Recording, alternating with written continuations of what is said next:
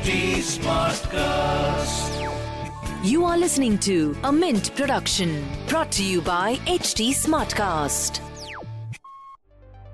Hello and welcome to Mint. I am Nasreen Sultana. You are listening to Mint Evening Market Wrap. Let's take you through all the action in stock markets today.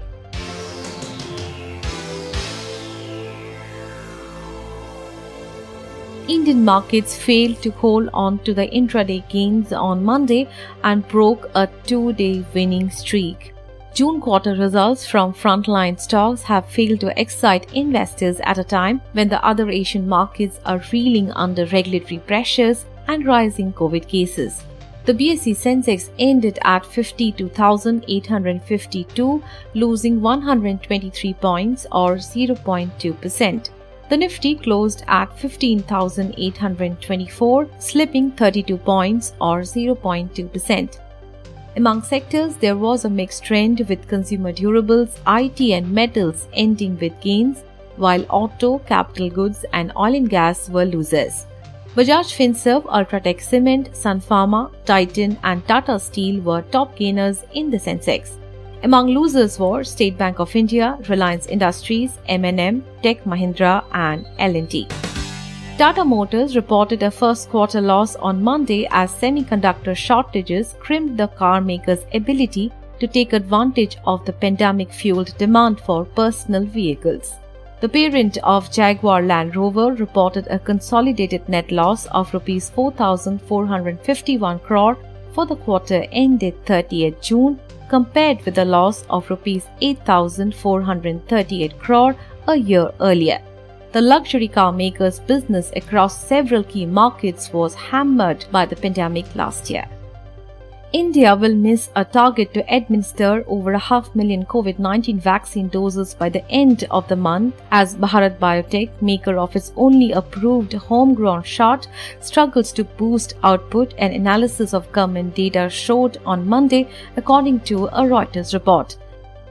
India has undertaken one of the world's largest vaccination drives and has so far distributed some 430 million doses, more than any country except China, but less than many countries relative to its population.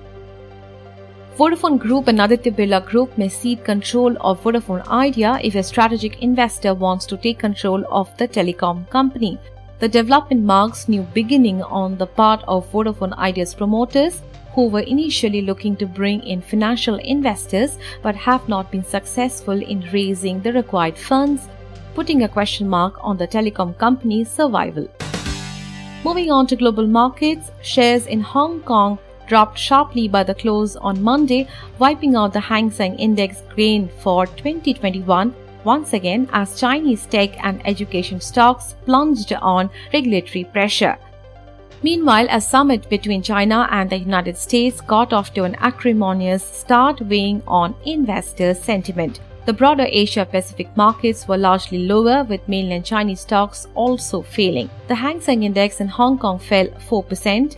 Mainland Chinese stocks also saw sizable declines on Monday, with the Shanghai Composite down 2.3%. Returning to trade following holidays on Thursday and Friday, Japanese stocks bucked the overall trend regionally. The Nikkei in Japan jumped 1% on Monday.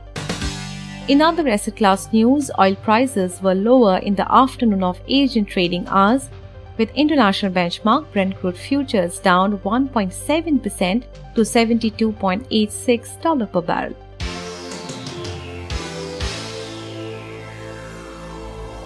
That's all for now. I'll be back with market updates tomorrow. Thanks for tuning in. This was a Mint production brought to you by HT Smartcast. HT Smartcast.